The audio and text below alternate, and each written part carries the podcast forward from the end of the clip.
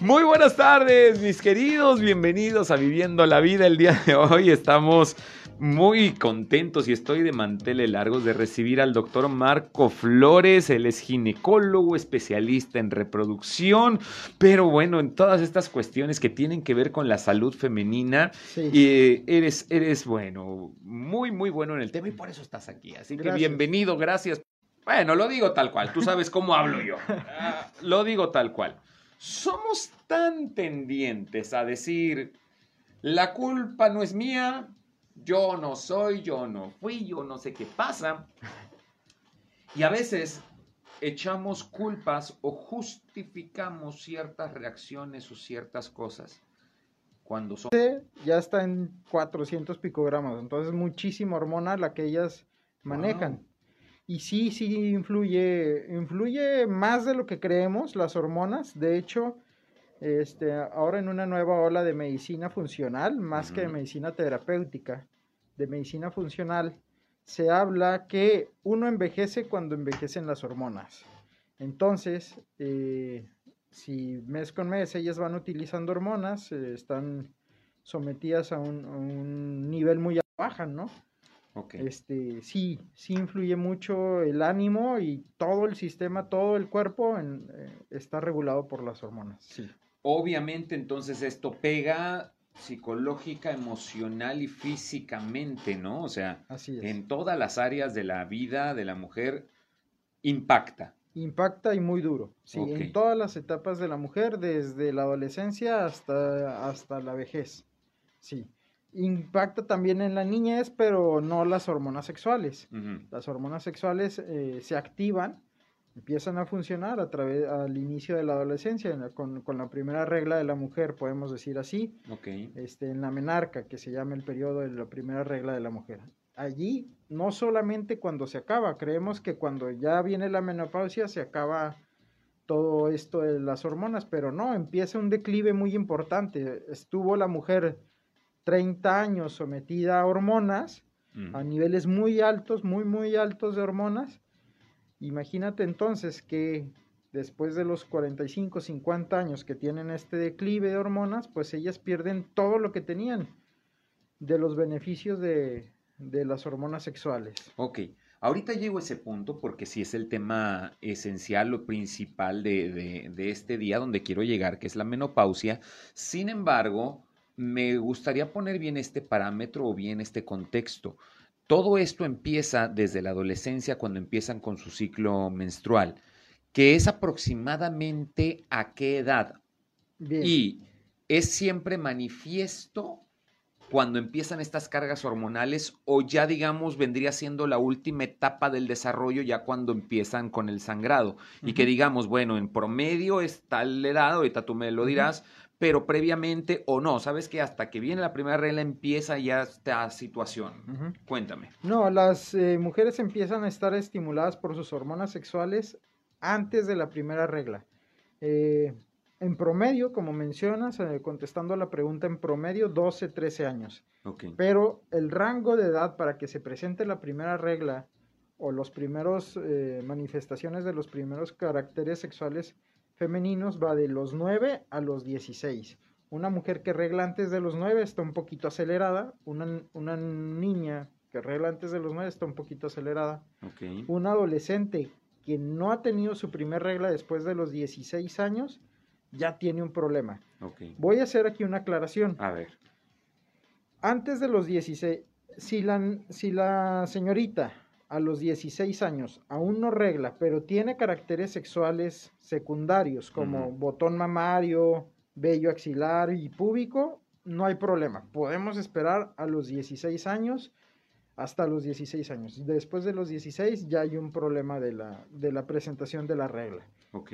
Pero antes, si la niña ya tiene 13, 14 años y no tiene ningún carácter sexual secundario como los que acabo de mencionar, también tiene un problema y es muy importante eh, revisar a esa niña desde el punto de vista genético y hormonal porque puede tener alguna alteración, como lo estoy mencionando, genética y que esa sea la primera manifestación que la, que la mamá, en este Ajá. caso el papá, se, se den cuenta que la niña no regla y que no tiene ningún carácter secundario. Y eso es muy importante para nosotros, los médicos, poderles dar una terapia adecuada a este tipo de niñas.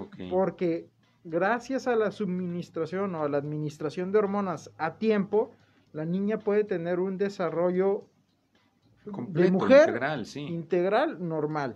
Ok. sí.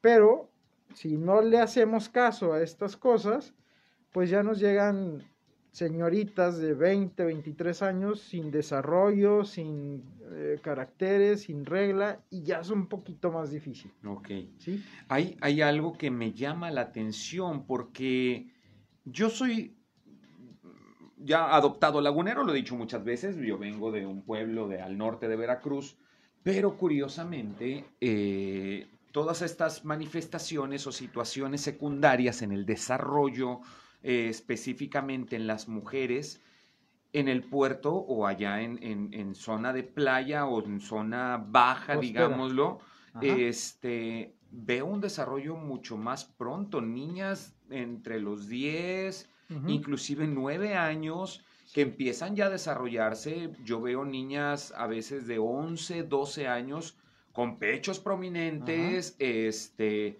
y obviamente pues con una regla ya eh, pues bien establecida, o sea, ya, ya era común que, que si hacíamos una albercada en alguna fiesta o algo, íbamos a la playa, Ujú. ya era común ver a la niña de 10, 11 años decir, yo no me meto a la alberca, ¿me entiendes? Esas, Sí, sí, claro. esas señales que va percibiendo que cuando estás en esa edad no sabes de qué se trata, pero ahora que ya eres papá, digo, a ver, espérame, yo me acuerdo de estas situaciones Sí. y tú mencionas ahorita, bueno, podría ser una edad promedio, pero mi, mi punto es, ¿el entorno influye en el desarrollo hormonal? Sí, el medio ambiente influye mucho. Eh, estás mencionando que en playa, en, en- en- a nivel del mar, se desarrollan más rápido. Sí, tiene mucho que ver por el tipo de clima. Ok. Eh, nosotros estamos influenciados desde, de- en el sistema hormonal por el clima, por el sol. Entonces, mujeres, por ejemplo, en, en Europa, en Canadá, se desarrollan mucho más lentos por falta de sol, por falta de clima. El calor también eso hace que las, que las glándulas empiecen a desarrollar. Eh, entonces sí, sí influye mucho esta situación. Ok. Tengo otra situación y hablo de mí en particular, insisto, antes de poder aterrizar todo esto, porque estábamos hablando cómo las hormonas influyen en el día a día de la mujer y bueno, pues tenemos que descubrir los inicios y cómo empieza todo esto. Claro. Mi hija en particular empezó a practicar un deporte siendo niña y todo el grupo de niñas con el que iba ¿Qué creciendo, deporte? gimnasia. Gimnasio. Ujú, Y todo ese grupo de niñas, pues van creciendo con cierta, ah, no sé si sea bien aplicada la palabra restricción o ciertas características en común en todo el grupito. Lo vemos ahora, por ejemplo, en Ujú. estos Juegos Internacionales, que pues todas cumplen con ciertas características, siendo ya un poco grandecitas de edad, ujú. pues todavía no tan desarrolladas, todavía mm, mujeres no tan altas y ya Claro. son niñas de 15 años, 16 años y a veces pues ese tema decían, pues es que todavía no. Así ¿Eso es. influye también? Por supuesto, eh, acabas de tocar el tema más importante de las hormonas, tanto para hombres como para mujeres. Eh, las hormonas se metabolizan a partir de la grasa, del colesterol. El colesterol se toma a través de la grasa. Mujeres que están sometidas a entrenamientos rigurosos como la gimnasia, desde chiquitas, entonces sus depósitos de grasa son menores que una costeña, por ejemplo. Las Mm. costeñas, la alimentación, el clima, etcétera, tienden a acumular más grasa en las caderas, por ejemplo, y las niñas que están sometidas, o bueno, las señoritas que, que se someten a entrenamientos arduos, donde no tienen grasa, son puro músculo y tienen menos del 10% corporal de grasa, no tienen una, Depósito. un depósito de donde agarrar el colesterol para metabolizarlo a las hormonas. Entonces, eso hace que se desarrollen sexualmente más tarde que, que el resto de, de las niñas de su salón, por ejemplo. Incluso eso influye eh, es tan importante eh, las hormonas en, en- en- en el día a día, en, el- en la forma de ser de, las personas, que son niñas, mm, vamos a decirlo de esta forma, mentalmente menos Despiertas. despiertas. Ajá. Exacto, o sea, no tienen tanta malicia como aquellas que no hacen tanto deporte o, o como aquellas que, que sí tienen un depósito mayor de grasa y que están ya metabolizando desde los 9, 10 años hormonas sexuales. Entonces estas niñas las puedes ver a los 11, 12 años todavía jugando con muñecas. 14, 15. sí, sí, pero es completamente normal porque le faltan las hormonas sexuales, porque así están mm, eh, desarrollándose, están desarrollándose hacia un área atlética más que hacia un área eh, pues sexual o femenina más, ¿sí? ¿Y qué tanto se puede retrasar esto? O sea, eh, digamos, en- dentro de un crecimiento. Y lo más recomendable es analizar el, el índice de masa corporal de la niña. La niña debe de estar entre 20 y 24 por, de índice de masa corporal. Si en este caso tu hija, vamos a hablar de ella, que ella tuviera un índice corporal de 19, tienen que buscar la manera, una nutrición, una alimentación donde adquiera en- en- Expuesta a esta- expuesta est- a- a estos ajá. entrenamiento de alto rendimiento. Pero pues ya depende lo que quiera ya la niña, ¿no? Bueno, la señorita. Wow, qué, qué impresión. Y bueno, es que de todo esto que mencionas, a veces ah, ocupamos palabras que hemos estigmatizado, como la mencionas tú, el colesterol, Sí. pero es parte de y, y- y Claro. tiene una función. Claro, y- Obviamente, pues también, mi querida, si ahorita tus 35, 40 traes el colesterol a todo lo que da, pues ahora ya entiendo por qué tanta bronca, situación hormonal que estás viviendo. Entonces, Sí. de ahí es donde se toman las hormonas De- para poderse alimentar. Así es, eh, eh, se, se obtiene de la hormona del, del- perdón, del colesterol y de ahí se empiezan a sintetizar a través del hígado, ya llegan nutrientes a, la- a diferentes órganos, al ovario, a la suprarrenal, al páncreas, para que se puedan desarrollar hormonas sexuales. La suprarrenal y el ovario producen después, bueno, de- en la suprarrenal hormonas, pregnenolona y otras de hidroepiandrosterona sulfato, que esas a su vez las agarra el ovario para hacer algo curioso, eh, bueno, ya sin tanta ciencia. El ovario necesita de testosterona para crear estrógenos de la mujer. Eso es un dato curioso. Órale. Ya sin hablar tanto de, de nombres raros. Sí. Pero sí, este, Pero lo curioso es que la testosterona son células masculinas. Bueno, tenemos la creencia, ese es el punto, tenemos Ajá. la creencia que la hormona eh, masculina es la testosterona, pero no, la hormona principal de la mujer es la testosterona. Es la testosterona, ya después podremos hablar de la testosterona y la mujer, pero la principal hormona para la mujer, para que funcione bien, es la testosterona.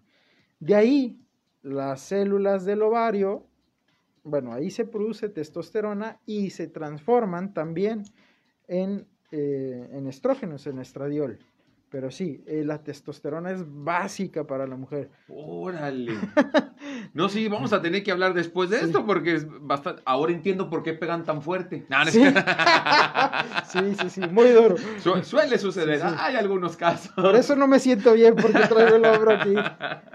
Doctor, y, y bueno, resulta que para un correcto desarrollo integral de la mujer, pues obviamente hay que poder tomar el control, por así llamarlo, o la canalización correcta de las hormonas, porque también una baja producción altera como una alta producción puede alterarles en otras cosas. Sí, Entonces a veces son expuestas desde pequeñas o desde que empiezan con su, con su vida eh, madura este, a necesitar de ellas o a tratar de nivelar los, eh, eh, ven- valga eh, la repetición, el- los niveles pues de, de hormonas en el cuerpo, porque estas luego pueden producir o se pueden manifestar de alguna otra forma en el cuerpo de la mujer, trayendo molestias, trayendo situaciones contrarias para esa etapa en particular, que es la etapa de la reproducción. Sí, así es. Pero me voy a brincar esa etapa porque también llegamos a la etapa donde cesa la producción de Sí. hormonas. Le llamamos, dígame. Discúlpame que te interrumpa. Antes de pasar al, al otro extremo, quisiera agregar algo. A ver. Estamos hablando que la grasa es importante para la, para la obtención de colesterol Ajá. y la producción de estrógenos. Pero también el exceso de grasa es muy malo. ¿sí? Este, pasando por la etapa reproductiva, el exceso de colesterol, bueno, perdón, el exceso de grasa crea, crea y se produce una hormona, la hormona eh, eh, piendrosterona y la, y, la, y la estrona. La estrona se produce en la grasa y la estrona es como una prima hermana del estradiol, la que se produce en el ovario. El problema en mujeres, por ejemplo, con ovario poliquístico que tienen mucha grasa corporal, es que esta estriona llega al cerebro y confunde al cerebro y, hace- y lo hace creer que hay mucho estradiol, mucha hormona buena, cuando no, es la hormona mala. Es la prima, no es mala, pero es la Sí, prima sí. del estradiol. Entonces las mujeres caen también en periodos donde no arreglan, donde no ovulan. Entonces también hay que decirlo para que no se crea, no se quede en el subconsciente de las personas que tener mucha grasa es bueno. También el exceso de grasa corporal es malo. Y Sí. trae una alteración porque también el hablar, ahora sí, de la menopausia, Ajá. Hay muchos factores, no por el hecho de que ahorita ya dejaste de arreglar y tienes 35 años, Ujú. quiere decir que esto es normal. No. Y que digas, ah, bueno, como quiera yo a mis 20 ya tuve a mis hijos, ahorita que estoy en mis 30 y que huele, pues ya, ya dejé de, de- de ovular, ya dejé de eh, producir eh, hormonas, ya estoy en la menopausia, Tampoco es normal. Tenemos Tampoco que saber bien los No. límites y, y contemplar todos estos aspectos. es. Pero lo hablamos volviendo del corte. ¿Te parece, doctor? Perfecto. Vamos a un pequeño Gracias. corte comercial. Hoy estamos hablando acerca de la menopausia, pero sí me era muy interesante que pudiéramos platicar y poner todo este contexto, cómo las hormonas fungen una función tan importante en el organismo, tanto de hombres como de mujeres. Pero hoy especialmente que estamos hablando de ustedes, mis queridas, poder entender la importancia de las hormonas en tu cuerpo y cuando dejas tú de arreglar, cuándo es la etapa correcta y de qué manera poderlo tratar porque tu cuerpo sigue necesitando de las hormonas. Pero eso lo hablamos al volver de corte. Esto es Viviendo la Vida. Vamos y volvemos. Al aire, región 103.5. La mayor parte de las grandes cosas que ha conseguido el hombre fueron declaradas imposibles antes de que alguien las hiciera. Esto es Viviendo la Vida con Rayham. Continuamos. y muy probablemente hoy mismo no terminemos de abordar este tema, era el principio de todo esto. ¿Cómo tú, mi querida, desde que entras a tu etapa reproductiva, porque sabes, la vida se maneja por ciclos, por etapas, y todo el mundo nacemos y crecemos, y la etapa siguiente después de tener un crecimiento o dentro de tu desarrollo es precisamente el ah, volverte una persona fértil, una persona que eh, se puede reproducir. Y aquí es donde entra en función pues todas las situaciones hormonales, que es parte de la vida. Entonces pues normalmente llegas entre los 11, 12 años hasta los 15, 16 años y empiezan a surgir todos estos cambios en tu cuerpo que tienen que ver con las hormonas. Las necesitas para esta nueva etapa de tu vida, que es la reproducción. Pero también se llega el momento en el que, bueno, ya tuviste a tus hijos, ya este, eh, cumpliste con esa eh, encomienda que tienes como individuo, como ser humano de reproducirte y de repente pues también tu nivel de hormonas empieza a bajar y empieza algo que, que también unas palabras que a veces no entiendo y ahorita me explicas como el climaterio. El climaterio. ¿De qué se trata todo eso, doctor? Porque es una etapa, insisto, en la que muchas mujeres están entrando o muchas mujeres se han resignado por otras situaciones que dicen, ok, ya no estoy reglando, pero creo que ya es mi etapa porque ya estoy grande y tienes 35 años. A ver, a ver, vamos poniendo en orden todo esto. ¿Cuándo se presenta la menopausia? La menopausia eh, se presenta alrededor de los 48 a 50 años. En las, en las mujeres mexicanas a los 50 años se espera la menopausia. La menopausia como término, como concepto, es la última menstruación de una mujer. después de un año sin presentar la, la regla, se dice que esa mujer está en menopausia. Hay algunas enfermedades, como lo que estábamos hablando hace un momento, como el ovario poliquístico, que puede generar retrasos hormonales desde hasta seis meses, hasta seis meses. Incluso hay mujeres que llegan a, perder la regla durante un año, pero de repente vuelven a presentar la regla. O sea, vamos a decir, tiene 30 años y pasa todo un año la, eh, la mujer sin regla y de repente se le vuelve a presentar, pero con un sangrado abundante. Ese es otra otro problema, eso ya no es una menopausia. Eh, estamos hablando que la última regla va disminuyendo desde mucho tiempo atrás, digamos unos 5, máximo 10 años, empieza a ver, a deteriorar, allá alrededor de los 37, 38 años empieza a bajar la cantidad menstrual del, del sangrado menstrual y ya para los 45 empieza a haber irregularidades menstruales, un mes sí, tres no, ya a los 50 cesa la regla, normalmente. Normalmente. Eso es lo normal. Hay sus excepciones como en todo. Exactamente. ¿Cuándo es un periodo normal? ¿Desde qué periodo, como lo hablábamos en la adolescencia? Bueno, un periodo normal es de los 40 a los 55, incluso 60 años. En ese rango de tiempo la mujer puede perder la regla y se considera normal. Una mujer que pierde la regla antes de los 40 años se habla de una menopausia precoz o prematura. Ya una mujer que tiene 60 años, 62 y todavía arregla, hay que buscar porque todavía está arreglando. Eh, ya no es normal, habrá que checarla también. Ok. ¿Sí? Bueno, obviamente todo esto, y vale la pena mencionarlo una y otra vez, siempre tiene que ser bajo confianza con la que por tantos años te ha atendido y conoce tu historial médico para poder este, darte un diagnóstico correcto ante esto. Ya hablamos de la etapa donde llega eh, el cese de tu, de tu regla, a esto le llamamos la menopausia. ¿Y de qué se trata el climaterio? El climaterio es aquel conjunto, sí, ahí es, eso son ese es el climaterio, el conjunto de síntomas alrededor de la menopausia, cuando la mujer se está acercando al periodo donde va a perder su regla. Ok, digamos entonces que son estas estas situaciones por las cuales estás pasando que no debes de normalizar.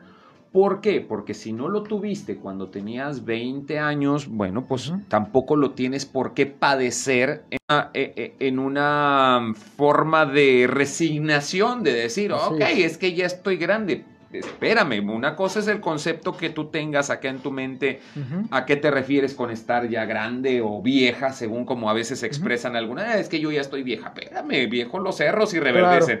Ah, perdón, ya me proyecté, es típica frase chaborruca que decimos nosotros los que ya estamos en los cuarentas, pero, o sea, hay cosas de las cuales no te debes de normalizar, como son estas situaciones que está, o, mm, síntomas que está mencionando el doctor. Sí, son síntomas del climaterio, pero hay manera de poderlo em, controlar de tal modo que tengas una buena calidad de vida. Así es, y sobrellevar de la mejor manera. Este, el principal, hay muchos problemas al, cuando la mujer pierde eh, sus niveles hormonales normales de, de persona adulta. Entre ellos podemos mencionar el efecto cardioprotector, donde el corazón está protegido gracias a los estrógenos. Cuando una mujer comparamos eh, porcentajes de muerte, eh, mujeres contra hombres a los 45 por infarto, los hombres morimos más de infarto que las mujeres a los 45, mm. pero a los 70, 75 las mujeres incluso nos llegan a superar en, porcentaje. Y esto se debe en gran medida a que han perdido el efecto cardioprotector de los estrógenos. Es por eso que no solamente es resignarse y aceptar la voluntad de Dios, mm. que ya estamos en etapa de la tercera edad, sino que con hormonas podemos sobrellevar esta etapa, la, eh, mejor etapa de la mujer, cuando ya ha cumplido su, etapa de mamá y el hombre también, y ya se dedican a, a vivir de la vida, ahora sí, sin tanta responsabilidad y de lo mejor posible, con una buena eh, terapia sustitutiva hormonal. Y hablando de esto, hablando de esto, Es por eso que a veces escuchamos, si tú nunca lo experimentaste y tal vez ahorita estás despertando la idea que, que lo debiste haber hecho, que lo necesitabas tal vez, de varias chicas que ni siquiera han empezado su vida sexual activa y están tomando o tomaban en aquel entonces, estoy hablando eh, en mis tiempos, ahora sí, disculpa, no sé cómo haya avanzado, pero me, me, llama la atención y lo hablo como preámbulo de estas hormonas bioidénticas. Pero cuando yo tenía uso de esto o cuando conocí acerca del tema, había muchas chicas adolescentes que tomaban anticonceptivos y a veces eran eh, sujetos de prejuicios por decir, oye, ¿cómo tan chavita ya estás tomando anticonceptivos? Pero no era por una vida sexual activa, sino era más bien por regular una carga hormonal. Esto sucede de una forma más o menos parecida en la cuestión de regular las cargas hormonales cuando llega el, cese, cuando se llega a la, menopausia. Hay que tomar tratamientos para que también la caída de tus hormonas no te vuelva una persona vulnerable ante, las, ante el día a día, ¿no? Y entonces nos encontramos con las hormonas bioidénticas, porque quiero mencionarte aquí algo que es parte del día a día de muchas personas.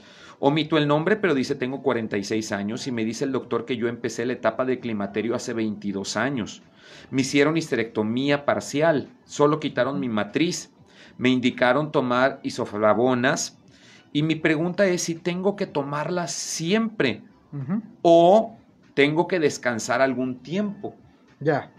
Si ahora ya no tiene matriz, puede seguir con las isoflavonas. El problema de las isoflavonas, así como la de las hormonas sintéticas de la farmacia, de la industria farmacéutica, es que no son idénticas a las que produce el cuerpo. Entonces, eh, los efectos secundarios pueden estar más agravados o, pueden ser eh, un poquito más perjudiciales o más perjudiciales que las hormonas bioidénticas lo más adecuado es que cambie su terapia a una hormona bioidéntica. Pudiera utilizar las isoflavonas en, lo que ella decide eh, utilizar una mejor terapia. lo mejor es usar lo que el, el cuerpo produce.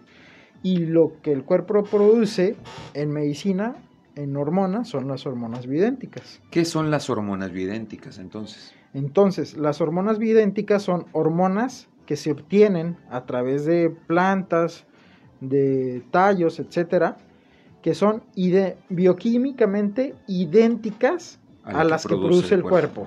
¿sí? A diferencia de las isoflavonas, que son hormonas, pero no idénticas, que también provienen de plantas y de tallos. Que es lo mismo, pero no es igual. Pero no es igual. Entonces, no, no son bioquímicamente idénticas a las del cuerpo, a las que produce el ser humano. Y las hormonas sintéticas de la industria farmacéutica son hormonas, por ejemplo, de yegua, que se sintetizan y se compactan en una tableta, pero obviamente estas son mucho peores que incluso que las isoflavonas porque no tienen ningún parecido eh, bioquímico con las, con las humanas. Tienen una buena acción porque son hormonas, pero los efectos secundarios son mucho más agresivos. Te resuelven una cosa y te perjudican en otra. Exactamente, exactamente. Entonces, lo, mejor es la compatibilidad que hay de la forma en que se producen de una forma natural en el cuerpo humano. Se ha encontrado también a través de algunas plantas estas hormonas que van a ser menos en consecuencias. Exactamente, son idénticas a las que produce el cuerpo. Se, se sintetizan, se, se procesan la, eh, eh, bioquímica de la, de la, hormona hasta llegar a obtener la hormona idénticamente a la que produce el ser humano. ¿Esto es algo nuevo? No, no, tiempo? No. no, no, o, por, qué, por qué venimos enterándonos ahora de esto? En el 2021 en Exactamente, porque ya hasta canciones te quedó grande la yegua. Ahora entiendo por andar tomando esas cosas. Así es. No, y de hecho, este, habría que hacer mención que Veracruz y Tabasco fue donde realmente empezaron las hormonas bioidénticas en 1940. Allí se dieron cuenta en una población en Tabasco que las mujeres no envejecían como lo, hacían las de Ciudad de México, las de Estados Unidos. que Tabasco es un Edén. sí, y se dieron cuenta que, que el camote eh, tenía ahí un tallo, eh, producía hormonas y que estas las mantenían más como la fuente de la juventud. Desde 1940 se empezaron a investigar, pero no sabemos de las hormonas bioidénticas tanto porque eh, no pueden ser patentadas. Como son, de, de- son idénticas a las que produce el ser humano, no se puede patentar una hormona que cualquiera la puede producir. Tú, eh, nosotros producimos testosterona, por ejemplo, sí, sí. y no la pueden patentar. Entonces, para la industria farmacéutica, para No el mercado, no es conveniente. Es más conveniente patentar una hormona de yegua, de, de yegua, y esta la pueden comercializar eh, a gran escala. Es por eso que no se, no se tiene tanta noción de estas hormonas bioidénticas, pero ya lleva mucho rato, igual que las, que las sintéticas. ¿sí? Solo es falta de difusión. Sí, así es. Y empezó aquí en México. ¿Y, ¿Y qué tan recomendable es? O sea, porque a veces decimos, es que si no me cuesta, Claro. no funciona. O, o- o decimos, lo barato sale caro. Ya. O también, eh, eh, pues es que aquí, doctor, de repente nos cuesta trabajo un especialista en medicina científica hablar de repente de cosas naturales que a final de cuentas es el origen de toda medicina, Claro. pero el decir, oye, pues esta es una muy buena opción Así y es. es. algo natural que podrías utilizar, de repente nos, nos causa Ruido. conflictos, ¿sí? Sí, todos debemos de utilizar hormonas, todos, a partir de los 35 años. Nos debemos de hacer un perfil hormonal, varios estudios, y de a partir de ahí eh, hacer una terapia, como decimos ahora, un traje a la medida. No es como una pastilla que compro en la farmacia, que también ese es un, un punto por el cual no, es- no hay tanta difusión. No es como ir a la farmacia, comprar un- una caja de tabletas y tomármelas diariamente. Se tiene que hacer un- una dosificación de acuerdo a mis niveles hormonales y una nutrición que también es eh, eh, necesario llevar para la vida diaria. Este, y a través de esos niveles calcular las dosis para poder solicitar al laboratorio la dosis adecuada y exacta para Reyhan, para Marco, para cualquier persona. Entonces, como, como tienen que ser calculada la dosis de acuerdo a, lo, a cada paciente, también eso, pues, eh, complica un poco la difusión de las hormonas bioidénticas. Hay que estudiar un poco más lo normal en, en- en- cuanto a ginecología. Yo, por ejemplo, cuando fui estudiante de ginecología, pues mis maestros no me hablaron de hormonas bioidénticas porque se necesita una preparación extra, más allá de la especialidad. Es por eso también que falta en el gremio médico pues esta difusión y este conocimiento de las hormonas bioidénticas. Pues me encanta la opción de, de poder decir, esto no es algo absoluto, hay otras alternativas Así con es. menores, mucho menores consecuencias que lo que estás tomando ahorita te va a poder ayudar a resolver tu problema y, ¿por qué no? Date la oportunidad, pero como siempre lo decimos, de la mano del especialista. Tengo que irme a otro es. corte comercial, pero al volver llegamos con la conclusión de lo que hemos platicado en este día. Estás en Viviendo la Vida, no te muevas, vamos y volvemos, no nos tardamos. Somos la Radio Grande de Coahuila. Ya estamos de regreso en Viviendo la Vida y hoy hemos estado hablando con el doctor Marco Flores. Él es ginecólogo, especialista en salud reproductiva y tantas otras cosas más. Hoy estamos hablando de un tema bien interesante que es la menopausia. Es una etapa en la que toda mujer tarde que temprano va a llegar en su vida.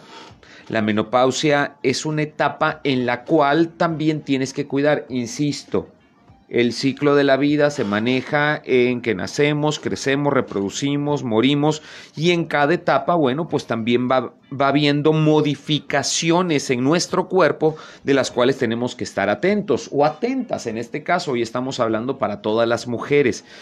Ah, una vez que llega la menopausia, es algo que vas a tener que cuidar desde ese momento de tu vida hasta que te vayas de esta tierra. es. Entonces, tiene que ser algo de cuidado, no sacar tus propias conclusiones, acudir con tu médico especialista para que puedas llevar un correcto desarrollo o un correcto, ah, una vida plena, una vida buena, buena calidad, lo que decimos, calidad ¿verdad? Una buena sí. calidad de vida.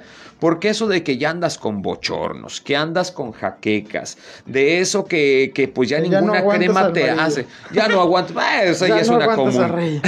ya no me aguantas cada vez que hablo.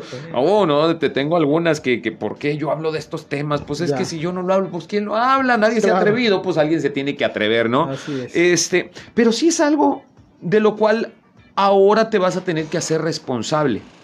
Agradezco a quien preguntaba acerca de este medicamento que estaba tomando. Oye, pues ya escuchaste acerca de estas eh, hormonas eh, Bioidénticas. bioidénticas. Esto podría ser una buena opción. Ojo, no te autorrecetes. Yo te invito para que busques al doctor Marco Flores y puedas asesorarte al respecto. Entiendo, quiero entender que tal vez has tomado este medicamento ya por varios años Sí. y que algunas molestias o algunos síntomas ya se han vuelto a presentar.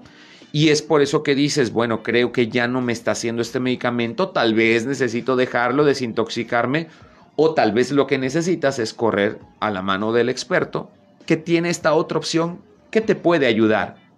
Las hormonas bioidénticas. Así Doctor, es. pues yo creo que tenemos que, que recordarle a las personas, no nos podemos automedicar, Así es. no es lo recomendable, tenemos que ir con los expertos. Sí, mira, Rey, y algo muy importante en las hormonas bioidénticas no son como los medicamentos de farmacia que uno puede ir y, y comprar una aspirina.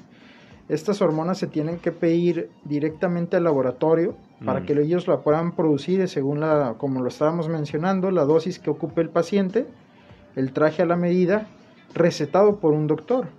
Eh, yo para poder solicitar hormona bioidéntica para un paciente necesito prescribirlo ante una receta médica y esta hacerla llegar al laboratorio. ok. No son laboratorios que están en, en la vuelta de la esquina, eh, se- son laboratorios especializados en los cuales solo tienen contacto con los médicos, precisamente para evitar la automedicación. Eh, no se les vende a los pacientes, no tiene de venta al público en general. Ok. Entonces, eh, Porque yo he visto en internet que, que lo venden ya procesado y no sé cómo lo estén haciendo. ya. Pues si es algo que no se puede patentar, imagínate que correr el riesgo comprarlo y ellos se defienden con una leyenda de que el uso de este medicamento o de este producto es responsabilidad de quien lo toma y lo recomienda y con eso ya se Claro, lavaron ya las se manos de lavaron cualquier manos. consecuencia. Por Sí. eso aguas. ¿Y, y es caro? y es caro, bueno, no tan caro como, como las hormonas eh, sintéticas. Digo, Ah, no, no, no, es barato de, de 30 pesos. Sí, no es que me es- compré un chicle, pero... Sí, claro, pero eso está muy ac- accesible al- a cualquier persona. Sobre todo contemplando también que sería un tratamiento a largo plazo, A largo plazo. y que también va a ser con una consecuencia menor a otros medicamentos que puedes estar tomando, que Así sí es. te arregla los bochornos, pero pues te saca un dedo Te extra en el pie, hígado. ¿no? O sea, sí, sí. o sea, Sí. hay, que, hay que contemplar todo Así esto. es, Yo así te es. invito a que vayas con el doctor Marco Flores, lo consultes y puedas atender todos estos problemas que, que pueden llegar con una etapa que es normal en la vida, que es la menopausia. Pero si esta menopausia la has sufrido, escúchame la palabra, la has sufrido, no tienes por qué sufrir. Puedes tener una buena calidad de vida y también darnos una buena calidad de vida a los que te rodeamos. Así que yo te invito a que busques al doctor Marco Flores. ¿Dónde te podemos encontrar, doctor? Baby at Home en los números 871-1-82011, 8711-820012, Boulevard Independencia 3440 Oriente, Torreón. No hay ningún pierde y también a través de las redes sociales tú los puedes encontrar como Baby at Home y bueno, mira, yo te lo estoy recomendando, es una persona completamente seria y es una persona también que conoce acerca del tema y es por eso que venimos a abordarlo a través de estos micrófonos. Hay muchas cosas todavía que atender, pero eso ya será en una próxima ocasión, doctor. Te agradezco tu visita, gracias por, por venirnos a dar todo este eh, conocimiento que nos da alternativas y herramientas para poder tener una buena vida. Gracias a ti, Rey, a- y al auditorio por, por el tiempo. Venga. Y gracias a ti también por tu sintonía y preferencia. El día de mañana vamos a estar abordando un tema bien bueno que tú no te lo puedes perder. Porque yo que más quisiera que en la vida todo fuera bueno. Pero también pasamos por etapas malas. Muy, muy malas. ¿Cómo reaccionar ante esos momentos de frustración? Mañana lo veremos aquí en Viviendo la Vida. Yo soy Reyham. Dios te bendiga. Nos sintonizamos mañana. Adiós.